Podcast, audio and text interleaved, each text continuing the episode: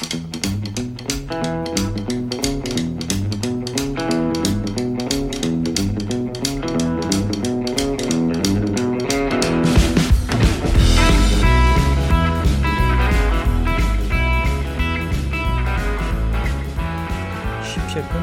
yeni bölümünden herkese selam. Geçtiğimiz iki bölümde kavramsal fotoğrafçılığı anlatmıştım.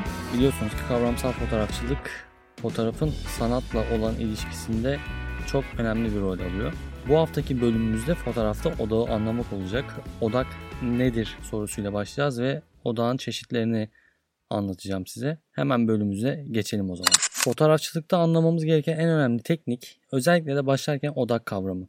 Doğru odaklanmazsanız diğer tüm kamera ayarlarınız doğru olsa bile fotoğraflarınız bulanık çıkacaktır. Hareket etmeyen bir manzaraya karşı uçmakta olan hatta hızlı hareket eden bir kuş gibi nesnenize bağlı olarak odaklanmak kolay veya bazen zor olabilir. Bu programda doğru şekilde odaklanmak ve keskin görüntüler yakalamak için bilmeniz gereken her şeyi sizinle paylaşacağım. Öncelikle odağın tanımıyla başlayalım. Çektiğimiz her fotoğrafta bir odak düzlemi vardır. Bu bir fotoğrafta olabildiğince keskin olma potansiyeline sahip bölgedir. Bazı insanlar odak düzlemini fotoğrafını çektiğiniz sahneyle kesişen bir pencere gibi düşünmeyi yararlı buluyorlar. Fotoğrafınızda bu pencereye dokunan herhangi bir nesnenin odakta olduğunu söyleyebilirim. İstediğiniz görüntüyü elde etmek için lensinizi ileri ve geri hareket ettirdiğinizde genellikle nesneniz maksimum keskinlikte olacaktır. Buna biz odaklanma diyoruz. Modern ekipmanla odaklanma tipik olarak içinde ışığın optik yolunu değiştirmek için ileri ve geri hareket edebilen cam elemanlara sahip olan lensinizin içinde gerçekleşiyor. Aynı doğrultuda lensinizi fiziksel olarak kameradan uzaklaştırırsanız odak düzleminin konumlandırıldığı yeri değiştirirseniz örnek olarak bunlara uzatma tüpleri makro fotoğrafçılık için bu şekilde çalışıyorlar. Odaklama otomatik veya manuel olarak gerçekleşir. Otomatik odak veya otofokus dediğimiz kamera sisteminin odaklamayı değiştirmek için lensinizdeki öğeleri hareket ettirmek üzere bir motoru çalıştırmasıyla kaynaklanıyor. Manuel olarak odaklanmak için bunun yerine lens üzerinde bir halka veya benzer bir mekanizma çevirmeniz gerekiyor. E, manuel odaklamayla otomatik netlemeyi anlatalım hemen girmişken bu konuya da. Fotoğrafçılığın ilk günlerinde her bir lens yalnızca manuel odaklamadaydı. Ve bugün birçok lens aynı şekildedir. Hala da manuel odaklamayla çalışan lensler var. Otomatik odaklama fotoğrafçılık tarihinde nispeten yeni bir buluştur ve ilk olarak 1977'de piyasaya sürülmüştür yine de çok önemlidir. Otomatik odaklama sistemleri manuel veya otomatik olarak seçtiğiniz bir konuya odaklanmak için kamera veya lensteki bir motoru kullanıyor. Bu nedenle de kameranızdaki deklanşör düğmesine yarım basmanız yeterli oluyor ve seçtiğiniz konuya direkt odaklanıyor. Ya da tercih ederseniz sizin için birini kendisi seçiyor. Oldukça kullanışlı bir sistem bu. Çoğu fotoğrafçı otomatik netlemeyi manuel odaklamadan daha sık kullanır. Ana nedeni de en basit tabiriyle kolaylık olması tabii ki. Manuel olarak odaklanmaktan daha kolay tabii. Otomatik odaklama aynı zamanda hızlı olma eğiliminde ve çoğu durumda daha doğru odaklıyor. Hareketli bir nesneye odaklamayı takip etmek gibi otomatik odaklama bu konuda daha başarılı. Bu nedenle spor ve vahşi yaşam fotoğrafçılar otomatik netlemeye bu kadar çok güvenmekteler. Yine de manuel odaklanma bir sebepten dolayı ortalıklarda kaldı. Kameramız karanlık koşullar gibi odaklamada sorun yaşadığında manuel odak tüm sorunları geçersiz kılmamıza veya kameranın kaçırmış olabileceği hassas ayarlamalar yapmanıza olanak tanıyor. Merceğinizi manuel odaklamaya ayarlarsanız arka arkaya bir dizi fotoğraf için odağı kitleyebilirsiniz. Çoğu fotoğrafçı otomatik odaklamayı manuel odaklamadan daha fazla kullansa da İkisine de aşina olmak çok iyi bir fikirdir. O yüzden her ikisinde çalışmalıyız ve denemeliyiz. Peki otomatik odaklama teknik düzeyde nasıl çalışıyor? İlgilenmedikçe arkasındaki bilimi bilmenize gerek yok tabii ki. Ama yine de bugün iki ana otofokus sistemine aşina olmak zorundasınız. Faz algılama ve kontrast algılama sistemleri. Her birinin kendine özgü güçlü ve zayıf yönleri var. Faz algılama kameranızdan fazla hesaplama çalışması gerektirmediğinden hareketli nesneleri izlemede çok hızlı ve iyidir. Bununla birlikte de hataları ve dahili yanlış hizalama sorunlarına da daha yatkın. Bazı kameralar hataları en aza indirmek için faz algılama sistemimizi kalibre etmenize izin veriyorlar. Kontrast algılamada kameranızın daha fazla veri işlemesini gerektiriyor. Bu da odaklamayı kilitlemenin genellikle daha uzun sürdüğü anlamına gelir. Sonuç olarak hareketli nesneleri takip etmede iyi değil. Ama otomatik odaklama sistemi doğrudan kamera sensörünüzden gelen verileri ölçtüğü için kontrast algılama daha hassas olma eğiliminde. Bu konunuz manzara fotoğrafçılığı gibi hızlı hareket etmediğinde iyi bir sistem. Bunların hepsini bilmek güzel ama belirli bir fotoğraf için birini veya diğerini nasıl ayarlarız? Aslında bu da oldukça kolay. Çoğu DSLR fotoğraf makinesinde vizör aracılığıyla otomatik odaklama yaptığınızda faz algılama gerçekleşiyor. Kontrast algılama arka LCD ekran üzerinden otomatik olarak her odaklandığınızda gerçekleşir. Bu nedenle vizörü veya canlı görüntüyü kullanabilirsiniz. Bir fotoğrafta her zaman ideal bir odak düzlemi olduğunu unutmayın. Genellikle ana konunuz bir ideal odak düzlemindedir. Hem faz algılama hem de kontrast algılama size bu odak düzlemine zaten götürür. Sadece faz tespiti bunu daha hızlı ve daha iyi takip etme eğilimindeyken kontrast tespiti hareket etmeyen nesneler için daha doğru bir şekilde yapıyor. Otomatik netlemeyi kullanırken vermeniz gereken bir diğer önemli karar da odaklanma modunuzu seçmek. En önemli ve en yaygın iki seçenek sürekli servo ve tek servo otomatik odaklamalarıdır. Sürekli servo dediğimiz AI servo Canon'da ve AF-C Nikon'da geçer isim olarak. Esasen odaklama düğmesine her basılı tuttuğunuzda kameranızın odağı sürekli olarak ayarladığı anlamına gelir. Bu hareketli bir nesnenin fotoğrafını çekerken ve konumunu izlemeye çalışırken idealdir. E, ben şu anda model ve moda çekimleri yapıyorum. E, model devamlı hareketli olduğu için AI servo kullanıyorum. Canon kullanıyorum bu arada. AI servoyu kullanmak benim için daha yararlı. Çünkü hareketli bir nesneyi devamlı takip etme eğilimindeyim ben de. Deklanşör tuşuna yarım bastığım sürece odaklanmamı harekete göre sürdürebiliyor makine otomatik olarak. Tek servo One Shot Canon'da geçer ve AF-S Nikon olarak biliniyor. Bu durumda da kameramız odağı elde ettiğinde biz odaklama düğmesini bırakıp tekrar deneyene kadar yeniden ayarlanamaz. Bu konunuz ve kameranız tamamen hareketsiz olduğunda idealdir ve doğru odaklanma için her an ayar yapmaya gerek kalmıyor bu durumda. Bunda çoğunlukla dediğim gibi hareketsiz nesnelerde ürün fotoğrafı çekerken en çok kullandığım odaklanma tekniğidir bu da. Bazı kameralarda sahneyi analiz eden ve bu iki seçenek arasında otomatik olarak seçim yapan üçüncü bir mod otomatik servo otomatik odaklama bulunur. Kameranız buna sahip olsa bile her birinin ne yaptığını bilmek yine de önemli. Çünkü otomatik seçimin bir hata yapması her zaman mümkün. Otomatik odaklama kullanıyorsanız tipik manzara ve mimari fotoğrafçılık için tek servo ve vahşi yaşam veya spor gibi diğer çoğu görüntü için de sürekli servo kullanmanızı öneririm. Odaklamanın önemli bir kısmı doğru otomatik netleme alanı modunu seçmek. Bu kameramıza ne tür bir odaklanma stratejisini uygulamak istediğimizi söylediğimiz yer. Böylece nesnemize odaklanmayı nasıl izleyip takip edeceği konusunda en iyi kararları verebilir. Otomatik netleme modları için tüm bunları ayrıntılı olarak ele alan derinlemesine bir bölüm yapmak istiyorum bu arada. Bu nedenle bu konu hakkında daha fazla bilgi istiyorsanız bir sonraki programları muhakkak takip edin. Otomatik netleme modlarını anlatacağım bir bölüm de yayınlayacağım. Ancak önemli olan otomatik odaklama sisteminizin kameranızın odaklanabileceği bölgelere karşılık gelen odak noktalarından oluşmasıdır.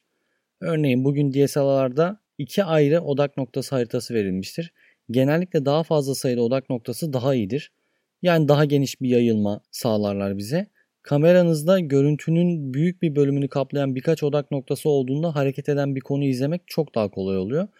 Bununla birlikte yine de kameranıza bu noktaları nasıl kullanacağını söylemeniz gerekiyor. Aksi takdirde de yardımcı olmaz size kameranız.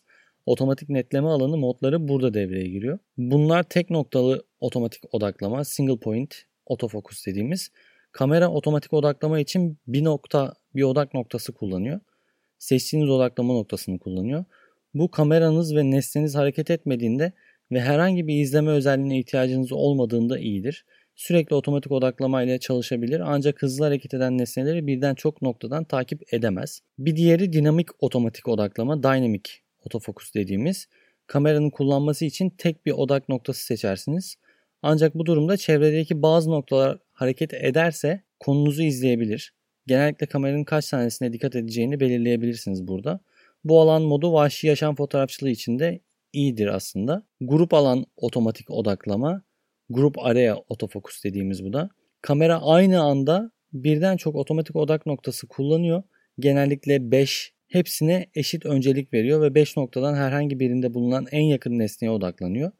Bu uçmakta olan hızlı hareket eden bir kuş gibi zorlu otomatik netleme durumları için elverişli en başta da dediğim gibi. Bir diğer özellikle otomatik alan, otomatik odaklama dediğimiz yani otomatik araya otofokus.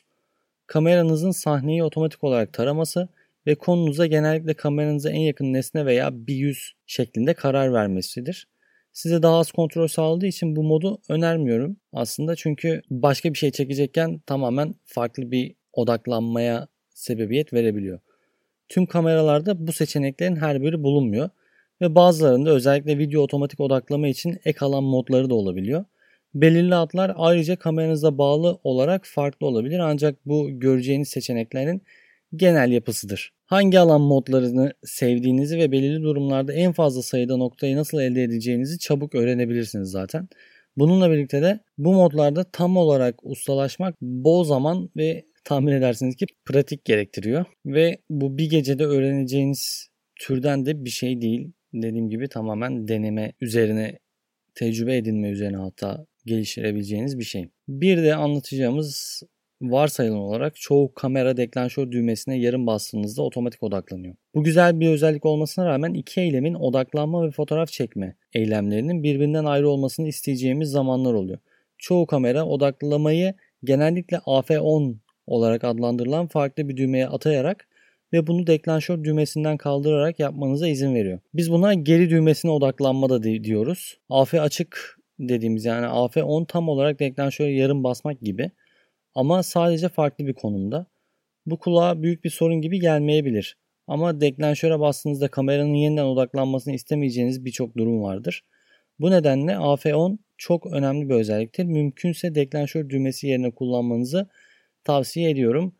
Peki AF10 bir fotoğrafa ne zaman yardımcı oluyor? Odağı birkaç fotoğrafa kitlemek istiyorsanız odaklanmak için AF10 düğmesine basmanız yeterli ve ardından istediğiniz fotoğraf setini çekinceye kadar düğmeye tekrar basmayın. Bu bir dizi görüntü için her şeyi kilitlemek istediğinizde lensinizi manuel odaklamaya geçirmekten daha hızlı çalışıyor. Odaklanmak ve yeniden düzenlemek istiyorsanız diyelim ki konunuzun fotoğrafın en uç kenarında olduğu bir kompozisyon istiyorsunuz. Bu durumda otomatik netleme noktalarınızın yeterince uzağa ulaşması olası değil tabii ki. Bu nedenle de mevcut noktalardan birini kullanarak odaklanın Ardından kompozisyonu istediğiniz gibi yeniden konumlandırın. Bu odaklandıktan sonra bırakabileceğiniz AF10 düğmesiyle her zaman deklanşöre yarım basmaya kıyasla çok daha doğal oluyor. Fotoğrafı çekmeden önce biraz beklemeniz gerekiyorsa şayet kendinize odaklanmanız gereken durumlarda bulabilir ve ardından fotoğrafı çekmeden önce bir süre bekleyebilirsiniz. Örneğin belki bir tilki ininin fotoğrafını çekiyorsunuz ve tilkinin kafasıyla dışarı bakmasını bekliyorsunuz. AF10 düğmesiyle doğru noktaya odaklanabilir ve bekleyebilirsiniz. Ardından gerektiğinde hızlı bir şekilde yeniden odaklanmaya hazırlanırken doğru an geldiğinde fotoğrafı olduğunca çabuk çekebilirsiniz. Bu nedenler diğerlerinin yanı sıra fotoğraf makinenizi deklanşör odaklamasından AF odaklamaya geçirmenizi şiddetle tavsiye etmemin nedeni. Otomatik odaklama için her zaman deklanşör düğmesini kullandıysanız geçiş yaptıktan sonraki ilk birkaç gün biraz garip olabilir sizin için. Ancak sonunda pişman olmayacağınız bir şey bu. Bazı kameralarda AF10 düğmesi yok. Ancak neredeyse her zaman düğmelerinden birini aynı amaç için özelleştirebileceğiniz menüleri var kameraların. Bunu da dediğim gibi şiddetle tavsiye ediyorum. Çoğu zaman sadece ana konumuza odaklanmalıyız. Tipik olarak bir kişinin fotoğrafını çekiyorsanız gözlerinden birine odaklanabilirsiniz. Aynı şey vahşi yaşam fotoğrafçılığı olay fotoğrafçılığı ve benzeri için fotoğrafçılıklarda da geçerli. Bununla birlikte bazen odaklandığınızda biraz sanatsal özgürlüğe sahip oluyorsunuz. Bir çiçeğin fotoğrafını çektiğinizi söyleyin. En yakın taç yaprağına mı yoksa renkli merkeze mi odaklanmalısınız? Her iki seçenek de yanlış değil bence. Bir görüntüde iletmek istediğiniz etkiye gelir. Sonuç olarak ne çekmek istediğiniz. Fotoğrafınızdaki en keskin nesneler dikkat çeker. Bunu kendi yararınıza kullanabilirsiniz de. İsterseniz dikkatleri fotoğrafınızın belli bir kısmına çekmek için beklenmedik bir yere de odaklanabilirsiniz. Örneğin yüzleri fotoğrafınızda görünse bile kişinin gözleri yerine ellerine odaklandığınız bir portre fotoğrafı çekebilirsiniz. Nereye odaklanman gerektiğine dair kırılmaz kurallar yok. Yaratıcı sanatsal bir karar vermek tamamen sizin elinizde. Zaman zaman duyabileceğiniz bir tekniğe de değinmek istiyorum. Bu da odak yığınlama tekniği. Bu yöntemle farklı noktalara odaklanmış birkaç fotoğraf çekiyorsunuz ve ardından her fotoğrafın en keskin kısımlarını bir araya getiriyorsunuz. Kusursuz bir dünyada ortaya çıkan görüntü istediğiniz her yerde tamamen net olur. Odak istifleme özellikle başka bir yöntemle önden arkaya yeterince keskin bir fotoğraf çekmenin zor olduğu makro fotoğrafçılık ve manzara fotoğrafçılığı için yararlı bir odaklama sistemidir. Ancak tabii ki de bazı sorunları da beraberinde getiriyor. Fotoğrafınızdaki herhangi bir şey hareket ediyorsa düzgün odak istifleme neredeyse imkansızdır. En iyi senaryoda bile sahada ve işlem sonrası için ekstra zaman gerektiriyor bu. Ancak bazen bir fotoğrafta yeterli alan derinliğini yakalamanın tek yolu bu olabilir. Bu nedenle yağmurlu bir gün için bunu aklınızda bulundurabilirsiniz mesela. Yağmurların her birini net bir şekilde çekmek için. Odaklanma sonuç olarak fotoğrafta anlaşılması çok önemli olan derin bir konu aslında. Fotoğraflarınız düzgün bir şekilde odaklandığında arkasında bir niyet ve beceri duygusu ile keskin ve ayrıntılı olacağını siz de tahmin edebiliyorsunuz. Bu spordan manzaraya kadar her türlü fotoğrafçılık için geçerli. Yol boyunca pek çok şey öğreneceksiniz. E, bu yüzden de işleri olabildiğince erken doğru şekilde öğrenmek en iyisi. Umarım bu kılavuz bu uzun yol boyunca doğru yola girmenize yardımcı olur. Doğru şekilde nasıl odaklanacağınızla ilgili herhangi bir sorunuz veya yeni başlayan fotoğrafçı arkadaşlarım için de merak ettiğiniz bir şey varsa bana sipsakpot ve ugsengul Instagram adresimden ulaşabilirsiniz. Dilerseniz de sipsakpot.gmail.com adresine mail atabilirsiniz. Şimdilik bu haftalık bu kadar diyorum. Tekrar görüşmek üzere. Bay bay.